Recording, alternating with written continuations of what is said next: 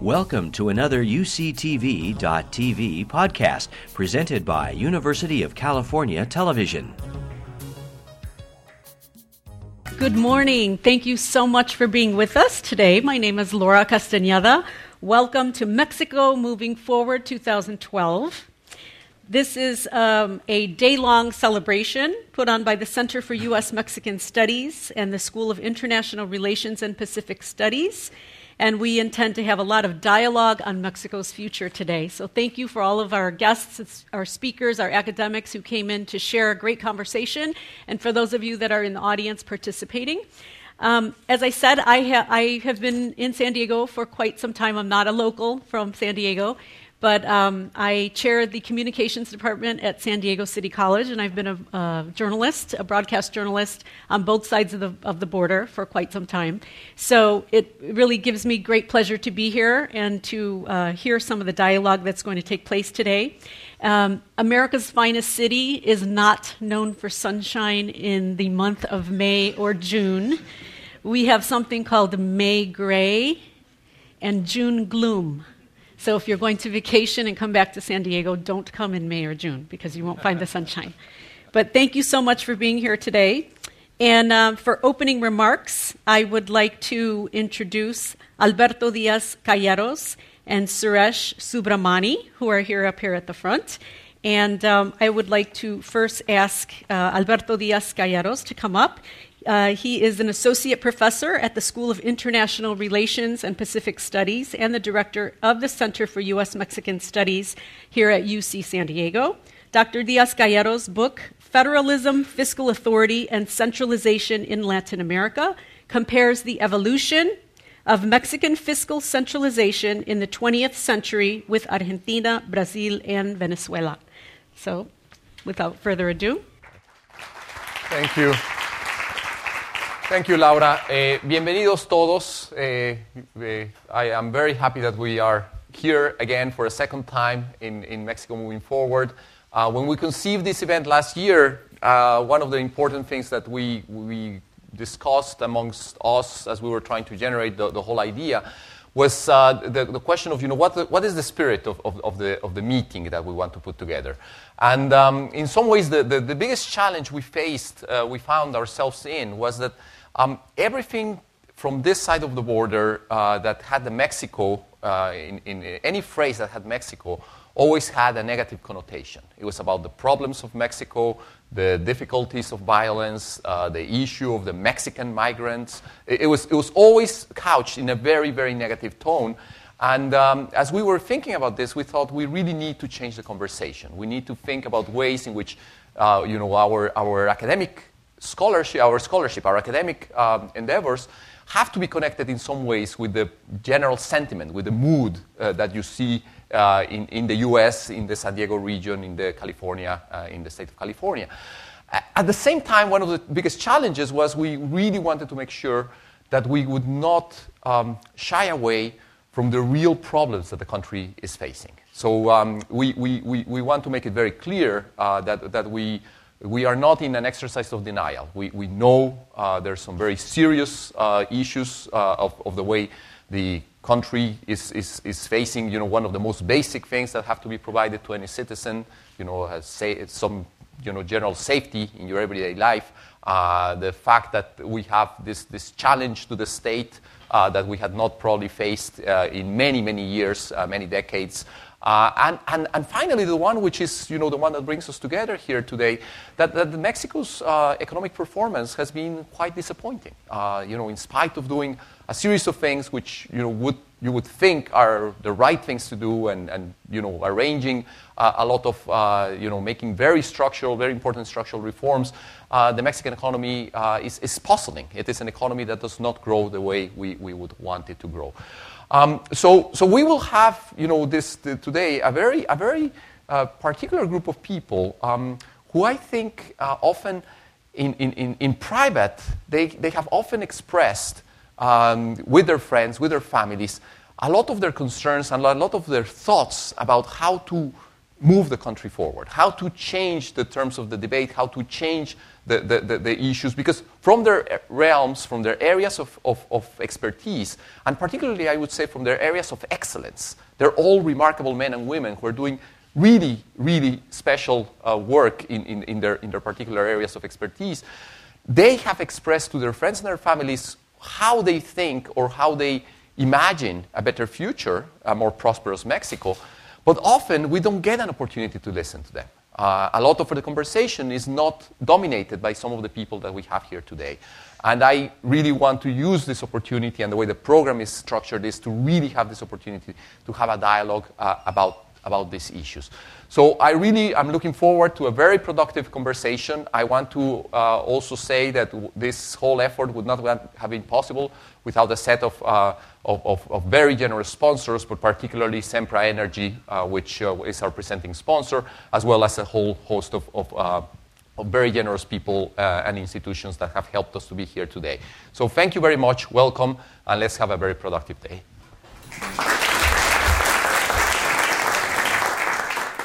And Subhash Subramani, the Executive Vice Chancellor of UC San Diego, is Executive Vice Chancellor for Academic Affairs and Professor of Molecular Biology at UC San Diego. He is world renowned for his work in the field of organelle biogenesis and disassembly, for which he has won several awards, including the Searle Scholar Award and NCI Research Center Development Award and a Guggenheim Fellowship. Oh, uh, thank you, Laura, and thank you, Alberto, for kicking this uh, wonderful meeting off. On behalf of UC San Diego and the administration here, I'd like to welcome all of you. Let me begin by thanking first the distinguished panelists who are going to be here, and also the sponsors and honored guests who are going to be uh, participating in this event. Uh, this is special for us in, in many ways, and, and this whole event started uh, as a celebration of our 50th anniversary. And then uh, it was such a success that we decided to make it a tradition. So this is the second meeting of, of this kind, and I hope that uh, as it progresses, that we'll have other opportunities to make this even more successful. Um, as Alberto said, I want to thank some of the collaborators who helped put this event together the Mexican Consulate General in San Diego, the City of Tijuana, as well as the uh, Secretary of Tourism from Baja California. We've, as a campus, always enjoyed a special relationship uh, with Mexico, our, our, nearest neighbor. And this has been possible for the last three decades through our Center for U.S. Mexican Studies, which has focused on a number of themes that I'd like to just remind the audience about. Many of you probably know this already. the first is to support multidisciplinary research on Mexico, U.S. Mexican relations and the Mexican origin populations in the United States as well as uh, uh, the, the, rest of the world. So we also sponsor, as, as part of the Center, comparative studies, uh, trying to build close collaborations with Mexican institutions, academic as well as other uh, uh, uh, non academic institutions. And the goal, of course, is to disseminate these findings to inform the public and the scholarly debates uh, in both Mexico as well as the United States. So the, the center performs both an intellectual uh, exercise of, of working on topics of interest, but part of our goal is also to communicate that to the public so that it has what uh, a, a, theme that I've been trying to encourage on the campus societal impact. Uh, the inaugural Mexico Moving Forward, as I said, started in 2011, and we hope to make this a tradition as we go along. Uh, when the center's director, um, Alberto Diaz Cayeros, was trying to think about the theme for this, uh, uh, this year's symposium, he, had, he didn't have to go very far because it turned out that one of our own colleagues and one of his colleagues, Gordon Hanson, who, who you'll hear from, um, uh, wrote this book uh, uh, and published a paper in Journal of Economic Literature in 2010 saying, Why isn't Mexico rich? And this is going to be the theme of uh, the symposium uh, this morning. And I hope that uh, you, you learn uh, something new and interesting from the discussion. Professor Hanson's work has had an overarching theme of, of, today's symposium of promoting development in Mexico by addressing the issues of regulation, human capital, uh, societal or social protection, the economy, as well as entrepreneurship. And so I think that this will be the theme of, of the symposium today. Uh, you'll hear from an impre- impressive panel. and they will address these issues, and I hope there'll be time for debate and, and discussion on this. And I, we will close the day with a uh, reception that highlights the culture and food of Baja California. Um, Mexico is a critical partner for UC San Diego. We hope to look forward to uh, continuing interactions between the, the, US as well as Mexico, and particularly the partnership that all of you facilitate for us at UC San Diego. So I hope you have a fruitful discussion during the rest of the day. Uh, I'm glad it's going to be on uh, UC TV, and please tell your friends about it because my schedule, uh, uh, after a little bit of time, I will have to escape, but I hope to catch it at least on UC TV. Thanks again.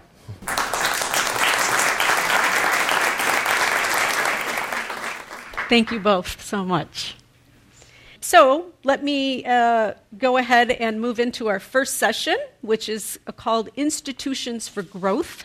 And let's have Gordon Hanson, the director of Center on Emerging and Pacific Economies at UC San Diego, go ahead and come forward, as well as Santiago Levy, vice president for sectors and knowledge for Inter American Development Bank. And I believe we are going to begin with Santiago Levy, who is the Vice President for Sectors and Knowledge at the Inter American Development Bank and the main architect of Progresa Oportunidades in Mexico, which has become the model of anti poverty programs worldwide. They will each be giving you a presentation, and then we'll open it up for questions and dialogue. So, why don't we begin with Santiago?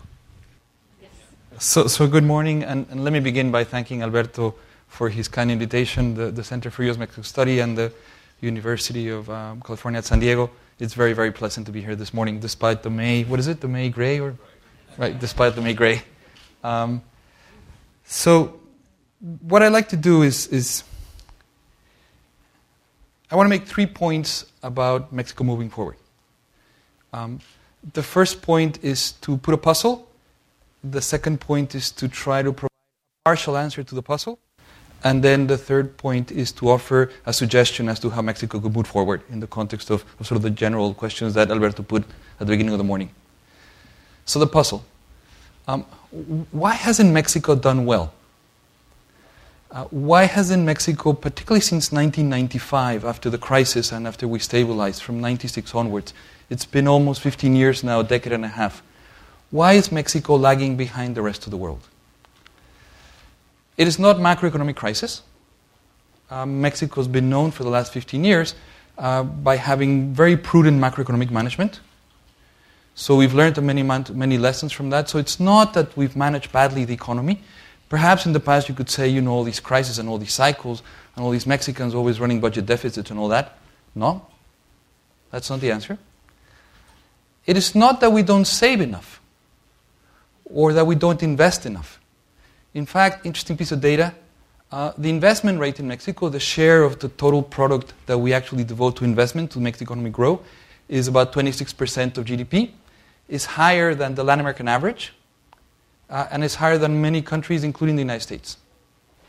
So it's not that we don't save a lot, and it's not that we don't invest a lot. And it's also not true that we don't work a lot.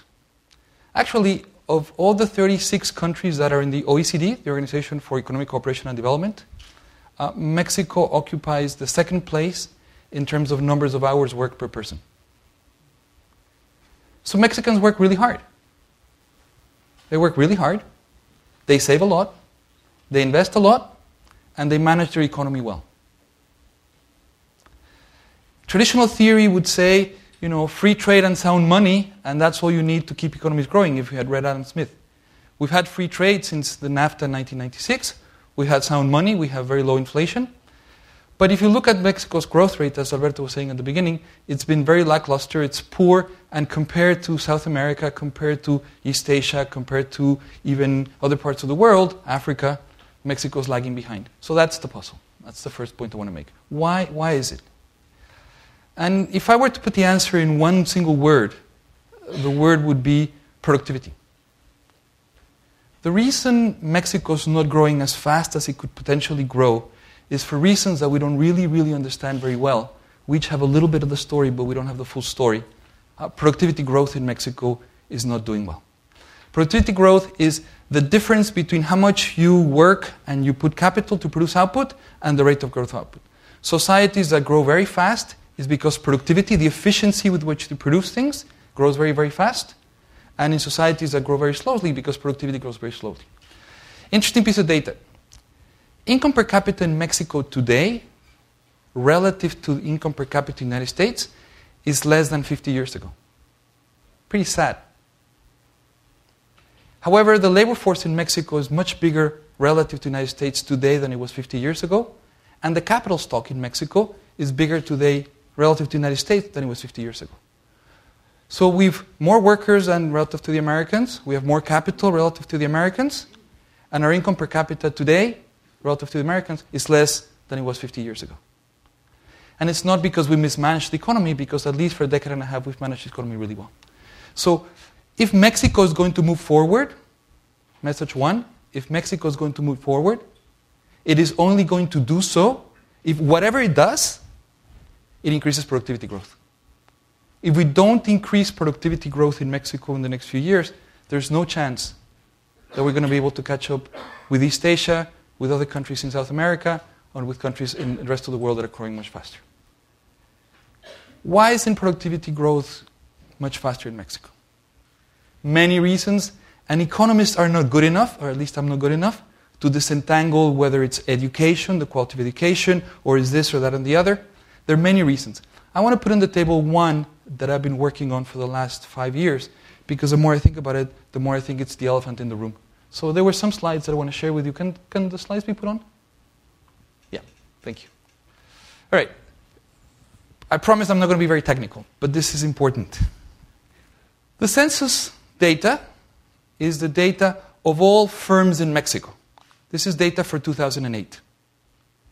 So in Mexico, there were 3.7 million firms in Mexico in 2008. And of those, in red are the firms that had 0 to 5 workers, in green, those that had 6 to 10 workers, in blue, 11 to 50, and in yellow, firms that have 51 workers or more.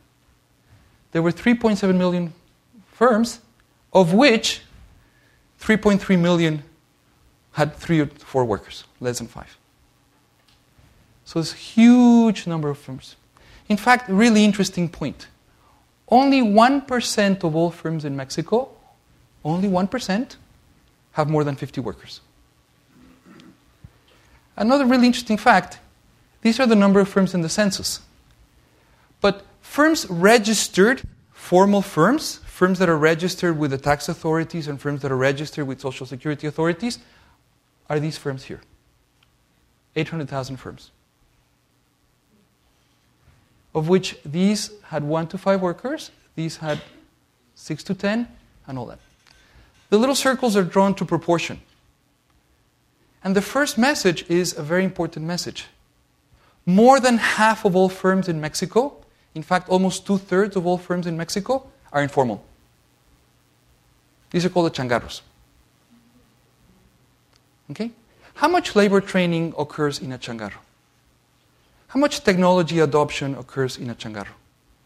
How much innovation? How much new processes?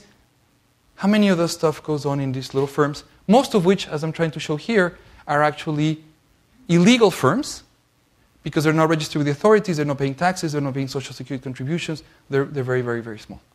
So informality is big in Mexico. In fact, about two thirds of all firms, I repeat, are in the informal sector. Now, the census doesn't really tell the whole story. Despite the fact that the census is called census, it's not a census. The census only captures economic activity in Mexico in what the Institute of Statistics call a fixed establishment. It has to have a roof, a wall, and it has to have machinery so that it holds economic activity.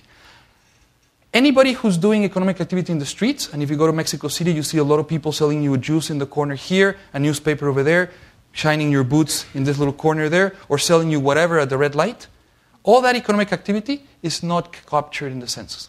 So this little circle here is the actual labor force in Mexico, all Mexicans who work.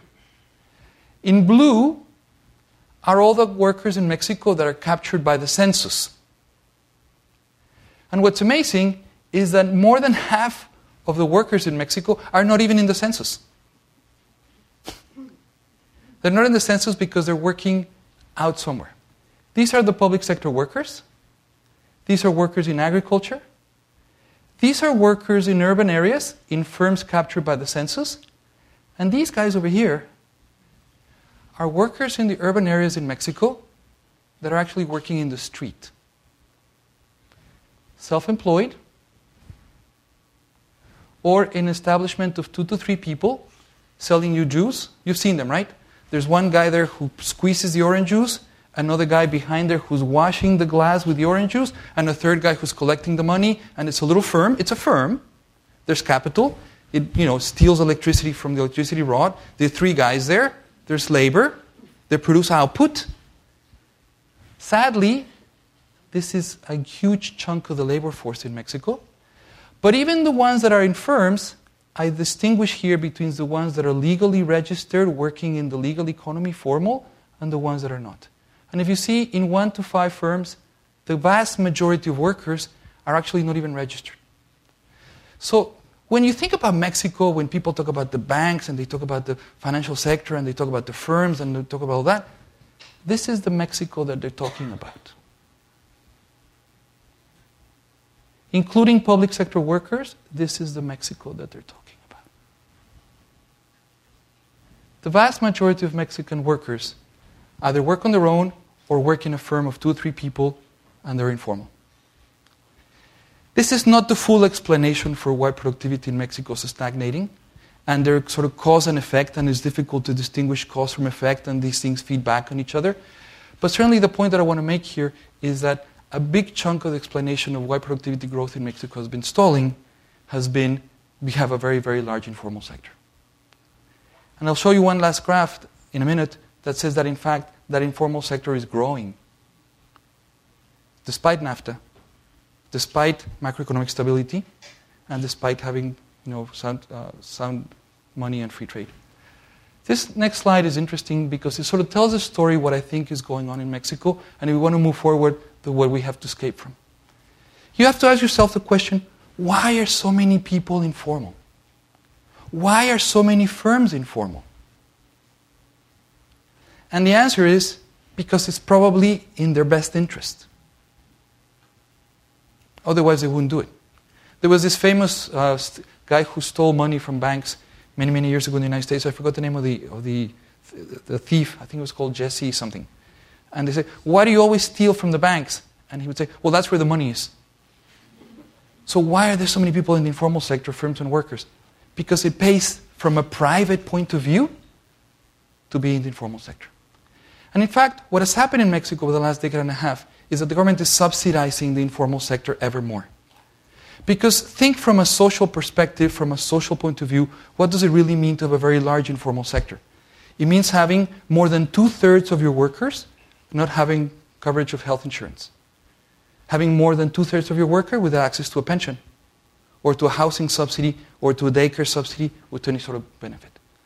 And what the government has created in Mexico over the last decade and a half started many, many years ago, but in fact, since the administration of President Zedillo, then with President Fox, then with President Calderon, has been a vast social network of benefits that are given to the informal sector actually for free. So, this is the message that the Mexican government tells a firm. If you hire a worker formally, you and the worker must pay for his pension and for his health insurance. But you, firm, if you hire the worker illegally, will give him health insurance for free. And eventually, when he gets old, we'll give him a pension.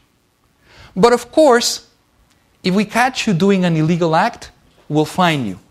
So the best thing you can do is be a five worker firm because otherwise we're going to catch you and find you. And that's exactly a little bit what's going on.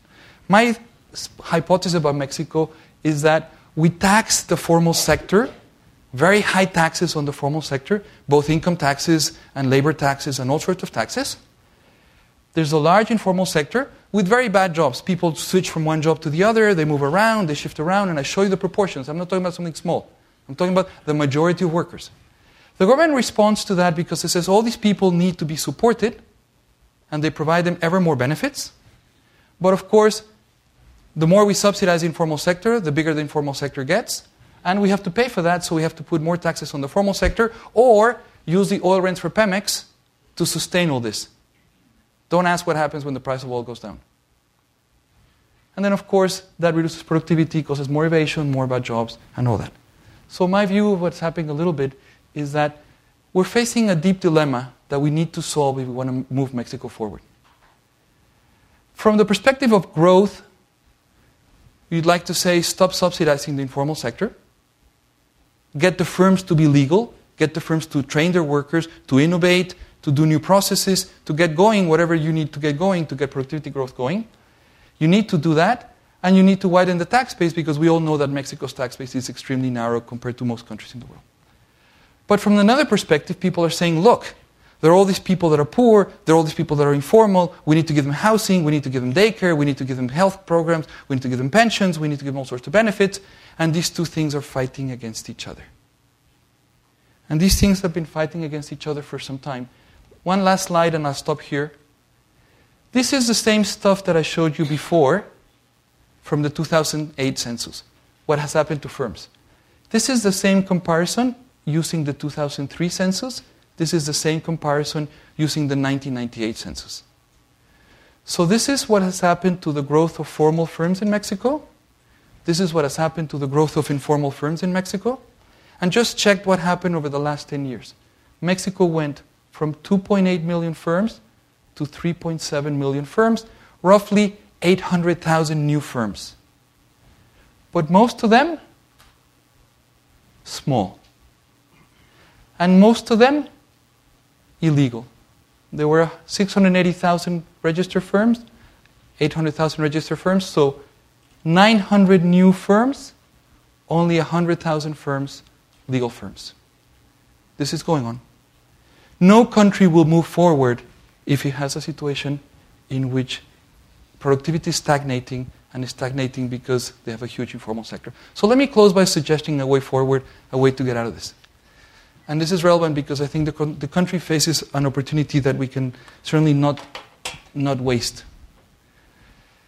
When things are so bad, economists would say when the equilibrium is so inefficient, there's always possibility of constructing a win-win solution. To moving to an equilibrium, to a situation that is better from everybody. I think Mexico is so bad, the equilibrium is so inefficient, that in fact we have faced an enormous opportunity to actually move forward. And I think this opportunity has to recognize that we have to reconcile these two objectives of productivity growth and social welfare in a different way than we're doing it today. We Mexicans aspire to a much more equitable society, and we surely deserve it. But we cannot construct an equitable society on Pemex rents and on illegality and low productivity, because eventually we will never be prosperous. We've got to reconcile the equity objective with the productivity objective. And what we need to do is we need a new social pact altogether. We need a major redesign, not small tinkering with the edges, a major redesign of the social pact in Mexico that offers all Mexicans a bundle of benefits that we can all agree whatever they want health insurance, pensions, disability, daycare, housing. We've got to fund that properly, not with Pemex oil rents, and not with taxes on a subset of people in the informal sector, but with a proper tax reform.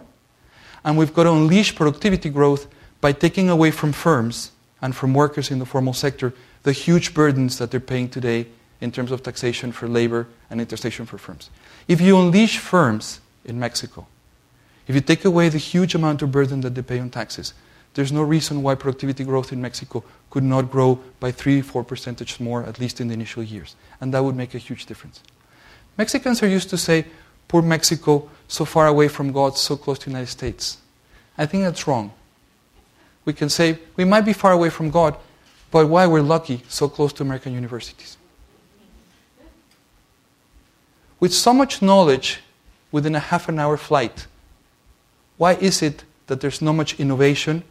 And why is it that a lot of the talent is moving here and not staying there to construct a prosperous country? And the reason is the incentives are wrong. And unless we change the incentives drastically, deeply, from the bottom, we'll sit here next year and the year after that and the year after that asking why Mexico is not moving forward. I stop here. Thank you.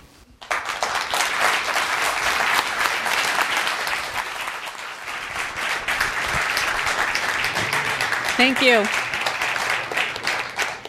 And to continue our discussion on growth, Gordon Hanson, professor of economics and director of the Center on Emerging and Pacific Economies at UC San Diego, and speaking about his book, which was mentioned earlier, Why Isn't Mexico Rich?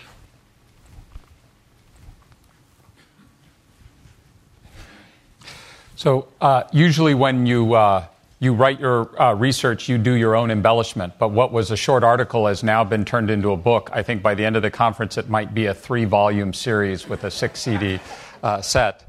Um, uh, I want to thank Al- Alberto for inviting me to be part of this event uh, and say how honored I am uh, to, to share the experience with so many distinguished uh, panelists. Um, the collective experiences of, of the folks who are part of this enterprise is, is really impressive. You have people who have gone out and done real stuff. And for an academic who spends his time creating ideas, people who make real stuff and create real organizations, it's, it's very impressive. Um, be it houses, be it tortillas, be it connections between people, be it new ways of providing credit uh, to. Um, to, to, small entrepreneurs uh, uh, in Mexico. The collection of people we have today is really uh, a testimony to uh, the greatness that, Mex- that not just Mexico has, but that, uh, that humanity has. So, what I'd like to do today is talk about Mexico's experience in terms of, of economic growth. in context. And the, the approach I'm taking is to set this up as a little bit of a competition. Think of this as the preview of the next World Cup final um, where we have Mexico uh, against Brazil. Um, and I think it's, it's fair to say, if we look at, at uh, global perceptions right now, that there's something of a love fest for Brazil. With its abundance of natural resources, Brazil is seen as the country of the future. And there is a fair bit of pessimism about Mexico, dragged down by drug violence, uh, tied to the sluggish U.S. economy, which has had a tough five years and will probably have another uh, tough uh, five years. So, what I'd like to argue today is that, uh, that Mexico has, um, has received a bit of a bad rap. Uh, the world's been a bit too pessimistic about Mexico uh, and a bit too easy uh, on Brazil, and give a sense of what might be some, uh, some paths for progress for Mexico coming out of this, um, uh, this experience. So, what we see in the two countries is both have actually taken uh, very similar approaches. Uh, and at least in their initial phases of policy design over the last couple of decades, have followed the Washington uh, prescription very closely. And that means deregulating and privatizing industry, liberalizing trade, uh, as Santiago mentioned, creating sound uh, monetary and, and, fiscal policies, uh, creating successful anti poverty programs, um, and also surviving tough domestic uh, financial crises in Mexico in 1994 and 1995, Brazil in 1998, and then coming through the most recent global financial crisis uh, okay. But uh, it's Brazil um, that gets all the love. So it's a member of the BRICS. We had the mania over Lula uh, for much of the last decade, and it's seen as uh, the new diplomatic power in Latin America. Um, so, uh, one ironic thing about this is that part of Brazil's success is just to copy what Mexico has done a few years later. And perhaps the, the best example of this is the methods that Brazil has chosen to fight poverty. So, what Brazil did was to develop the Bolsa Família, which copied, quite literally, the program that, that Santiago was, was instrumental um, in, in designing in Mexico's case. So, con- conditional cash transfer programs where you provide poor families with incentives to keep their kids in school, to keep their kids uh, healthy. Um, and, and what we've seen as a consequence of this are dramatic reductions in, in poverty. First in Mexico, beginning in the late 1990s when the program is implemented, and then following in Brazil after its implementation of the same program. So, what, uh, uh, in light of the fact that there, there's strong similarities between the two countries, I'd like to step back and, and think for a second well, how should we benchmark uh, Mexico's uh, performance? So, first, let's, um, let's just look at what the facts say about the most obvious measure of performance, and that's uh, average income. So, here I'm showing you per capita GDP in Mexico uh, adjusted for purchasing power parity. So that puts all countries on a level playing field in terms of their cost of living. And here are the figures that Santiago uh, alluded to. You go back to 1990, Mexico's average income was a little under $10,000. Uh, in 2010, it was a little over $12,000. That, and that amounts to an average annual growth rate of 1.1%. At that rate, Mexico will double its income in 65 years. Okay? So if you think about lifting yourself out of poverty, that's a slow rate of, uh, of growth. So I want to think about uh, two comparisons. Um, so the first is with Korea. Now, this might seem a little unfair, right? So it's like if you're a middling soccer player and people decide to compare you to Lionel Messi, right? Nobody is going to look good next to, to Messi. Um, but I choose Korea for a particular reason, uh, and that is um, because in, in a moment I want to talk about what are some of the things that Korea has done right and what can Mexico learn from that in terms of thinking about the policy choices that the country faces in, uh, in the next few years. So if we go back to 1990, uh, uh, Korea was just slightly richer than Mexico in terms of its average income. And if you go back to the mid 80s, Mexico was actually richer uh, than Korea. What did Korea do over the last 20, uh, last 20 years? It had an average annual growth rate of 4.3%. At that rate, you double your income every 17 years. Okay, so poverty today in Korea is just, is just not an issue. So this, this comparison is tough on Mexico. But now think about the comparison of Mexico uh, to Brazil. Brazil, the country that's had this global commodity boom, uh, that's sort of emblematic of new emerging economies. Here, Mexico doesn't look so bad. Brazil has done better. Its average annual growth rate over this period is 1.7%. At that rate, you double your income every 42 years. Okay? That's not Korea, but it's better than, uh, than every 65 years. Still, for a country that's benefited from this massive increase in demand for the stuff it produces coming from China and India and other emerging economies, if I were a Brazilian policymaker, I would have said, you know, we should have hoped for, uh, uh, for more. I want to think about that for a bit and think about what has Mexico lived through in the past two decades in terms of helping us understand this growth experience uh, that it's had. So let's do just a little bit of economic history, and, and Santiago set this up very well for talking about uh, Mexico's experience around NAFTA and the, the, the policy choices that it, that it made. So after the 1994 1995 uh, uh, peso crisis in Mexico, what happened was the emergence of an economic strategy that really put export growth at the center of the economy. So if you go back to the early 1990s, trade was around 18% of Mexico's GDP. Following the, the uh, severe depreciation of the, of the peso and the change in, uh, in, and the implementation of NAFTA, what happens? Trade almost doubles in importance. Goes to about 30% of GDP. Not Korean levels, um, but substantially higher than what we see in Brazil. Brazil remains a, an economy that's pretty insulated from the rest of the world. Trade is only about 10% of GDP in Brazil. So that's, that's one third of the level of it is uh, uh, in Mexico. So, this one thing Mexico has done very aggressively, it's put itself out on the world stage and said, we're going to make exports the center of, uh, uh, of what we do. Now, not just uh, exports, but manufacturing exports. So, you go back to the 1970s, what was Mexico's future going to be? It was going to be oil. The 1990s changed that. So, in the, in the uh, beginning of the 1990s, manufacturing was only one third of Mexico's exports. Oil was still important. But with the stagnation in oil production in Mexico and the change in, in exchange rates and, and, the, uh, and the opening of NAFTA and, and other trade reforms, what this brought was a very strong specialization of Mexico in export manufacturing, such that by the late 1990s, manufacturing was 75, close to 75% of Mexico's exports. Okay, so in the late 1990s, this looked okay. Uh, it had helped Mexico achieve a dramatic recovery from the, uh, from the peso crisis. And even with uh, the problems of low productivity growth associated with informality, you know, 1998, 1999, you would have said, uh, you know, Mexico's on a, a path for serious recovery. Then what happened? Oh, Mexico had some extraordinarily bad luck that came in the form of China's emergence as a global powerhouse. Okay, so the timing of Mexico's emergence was just before China's emergence. Uh, and, I, and I don't think you can understate this point. You go back to 1995, and so here we're about 10 years into the process of, of reform and opening uh, in China. And China was still finding its way. I think if, if there's a wonderful new biography by Ezra Vogel uh, of Deng Xiaoping, which talks about the process of economic reform in China during the 1980s.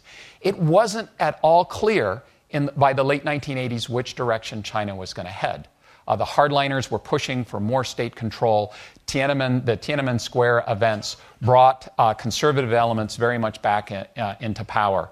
And it wasn't until the early 1990s when Deng Xiaoping had the brilliant insight to go on vacation and take a tour of the parts of China that had been most aggressive in experimenting in reform, that China fully embraced foreign trade and foreign investment as its path for economic prosperity. Now, the timing there for Mexico was tough because what, hap- what did China do? It unleashed its capability for, for growth that was a byproduct of the fact that the Mao era policies had kept China uh, severely below its long run potential. So here's a country with a strong latent comparative advantage in manufacturing, and it finally gets itself together to unleash that potential. And when does that happen?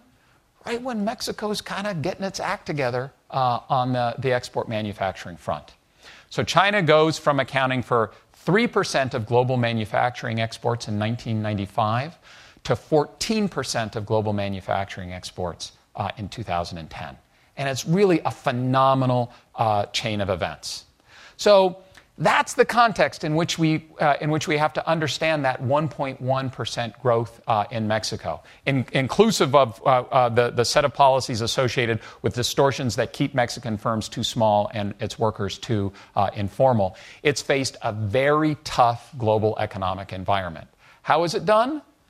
Well, it managed some growth during that period. And as you look forward, what do you see? Well, the China threat is starting to subside. We've gone through the period of China's emergence, rising wages, moving into more high technology goods, and an increasing orientation towards the domestic economy creates some space for Mexico uh, to reemerge as a center for, for global manufacturing. But for Mexico to take advantage of those opportunities, it's got to do some things to help itself. And Santiago has, has quite lucidly uh, discussed what needs to happen in terms of, uh, of social policies. So I'd like to talk about uh, very briefly a couple of other dimensions. And here we're going to come back to the comparison with Korea.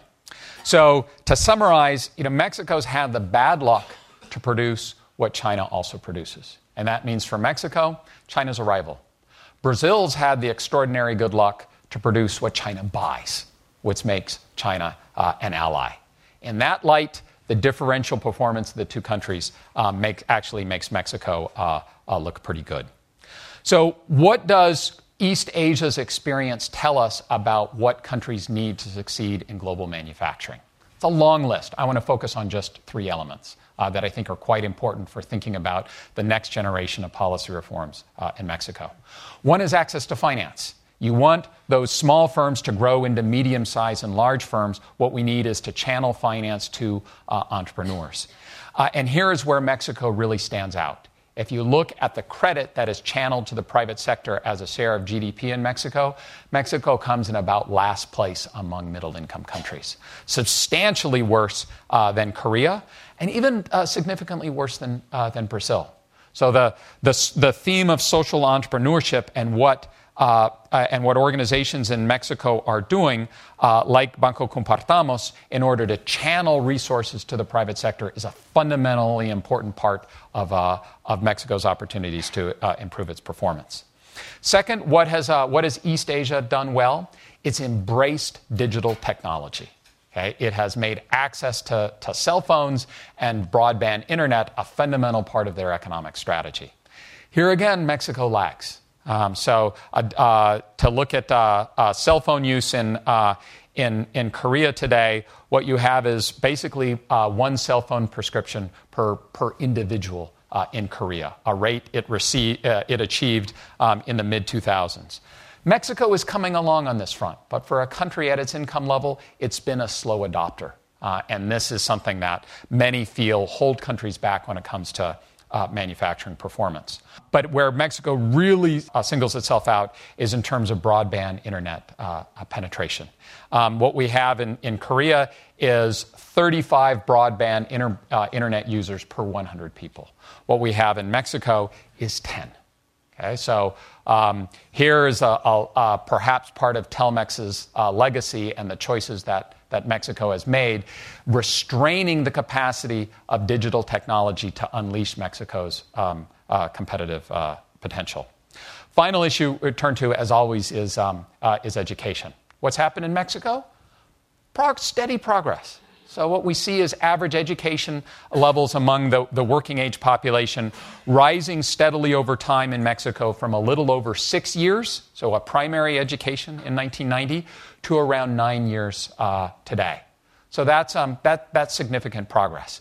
And so, you, uh, now it, it, lags behind Korea, but everybody lags behind Korea uh, on this dimension. But you look at this and you say, well, that manufacturing capacity, Mexico now has a trained enough, uh, uh, an educated enough labor force to really do something with. With that level of education, you shouldn't be, uh, have a, an industrial stock that's predominated by firms with two or three workers. So the potential uh, uh, is really there. So I think now we're, we're left with the situation where Mexico has survived an, an incredibly different, uh, difficult period, and it's, it's survived it. It hasn't come shining through. Um, but it's done pretty well when you certainly benchmark it to a country, country like Brazil, which in that period I, I, would, I would say should have done substantially better. It should have had a lot more money in the bank at, at the end of that period. Um, and what Mexico has done, something that Santiago alluded to, it's in effect let a lot of money sitting on the table. So we have changes that can be made in the way financial markets work, in the way that social policy is governed, uh, in the way that technology is regulated uh, easy changes, well, not easy to do, but easy to generate productivity growth from that Mexico has yet to enact. So it has a lot of arrows in its quiver um, that it is set to use. And so here we come with the challenge. We have, we'll have a new presidential administration uh, by this summer. Will we have the political cooperation or the political will to enact these changes? Um, or will it fall on civil society? So the good news here is that there are lots of options um, that Mexico has uh, to push itself uh, forward. Thank you very much.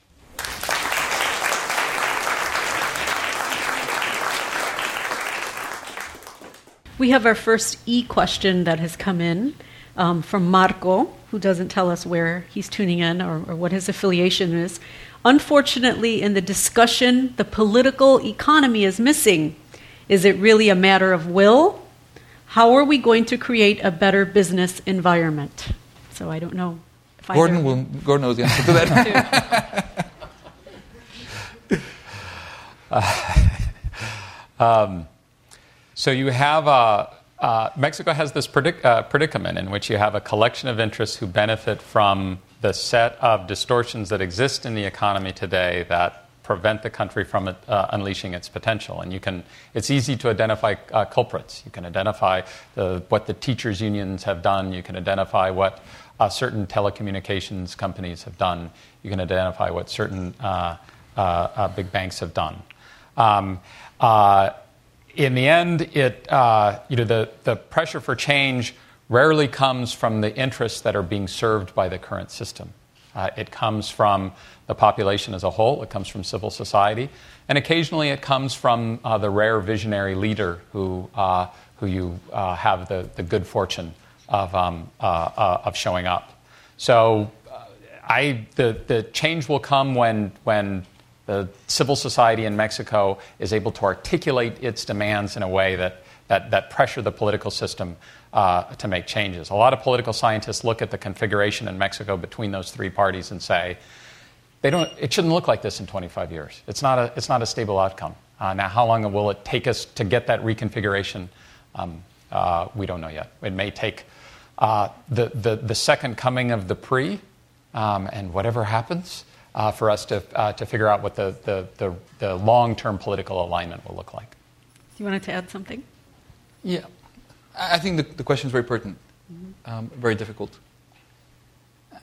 I would say this I don't think Mexico's current equilibrium is, is, is bad. What I would say is it's sad.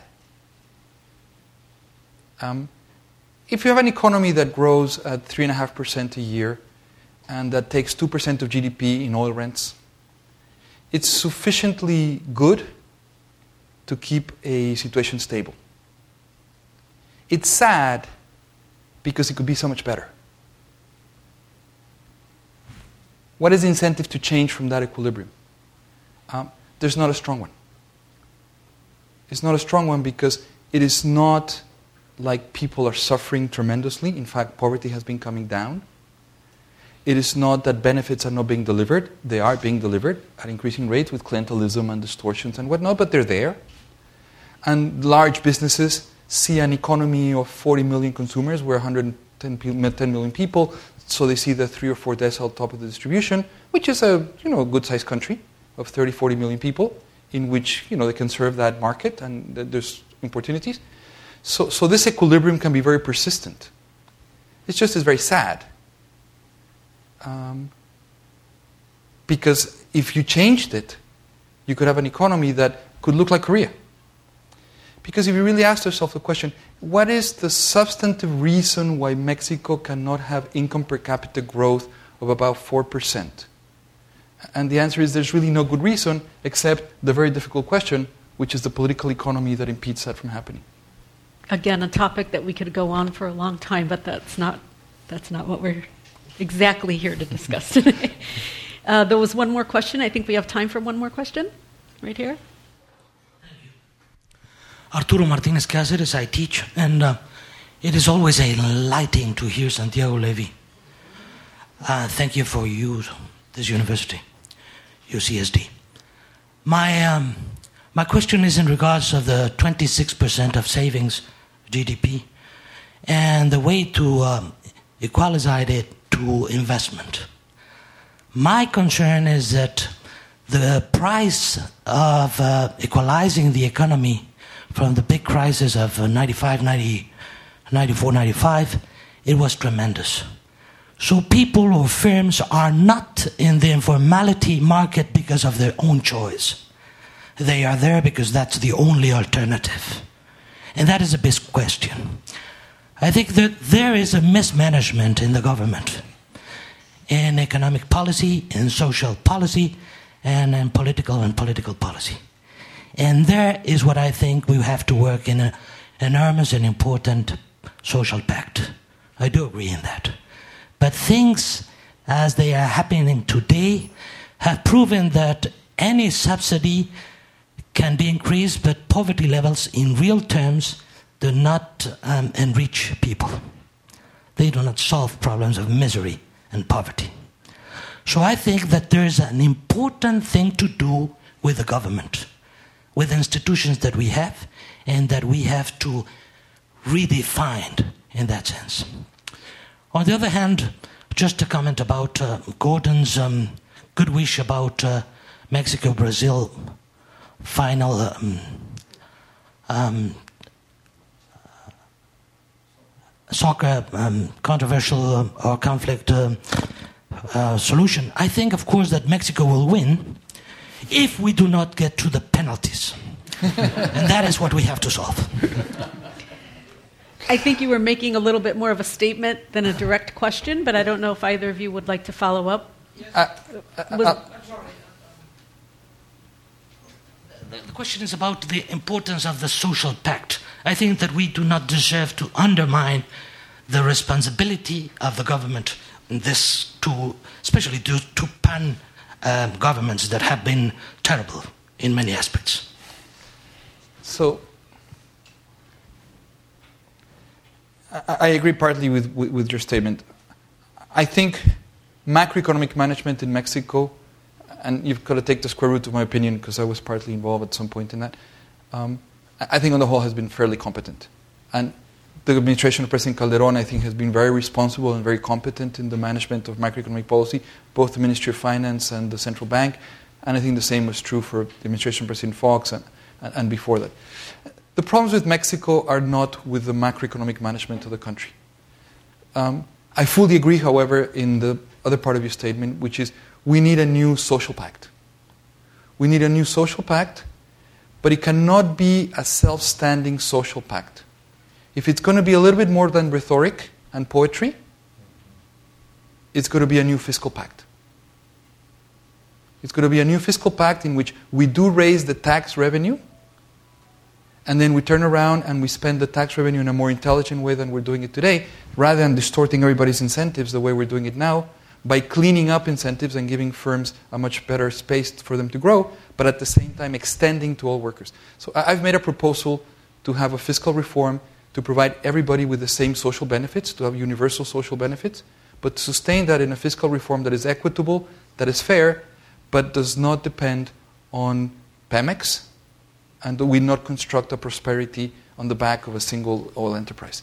We have to pay taxes if we want a prosperous country.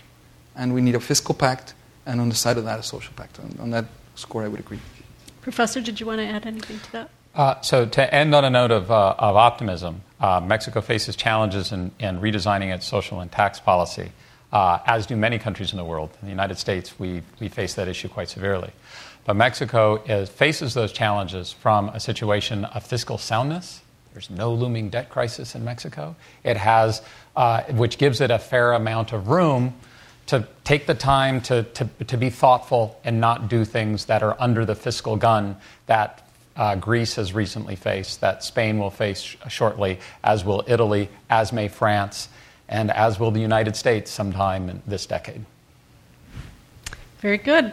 Let me thank our first panel, Professor Gordon Hanson and Santiago Levy. Thank Pleasure. you very much for your insight. And we will take a 15 minute recess. Please be back here in 15 minutes. You've been listening to a podcast by University of California Television. For more information about this program or UCTV, visit us online at uctv.tv.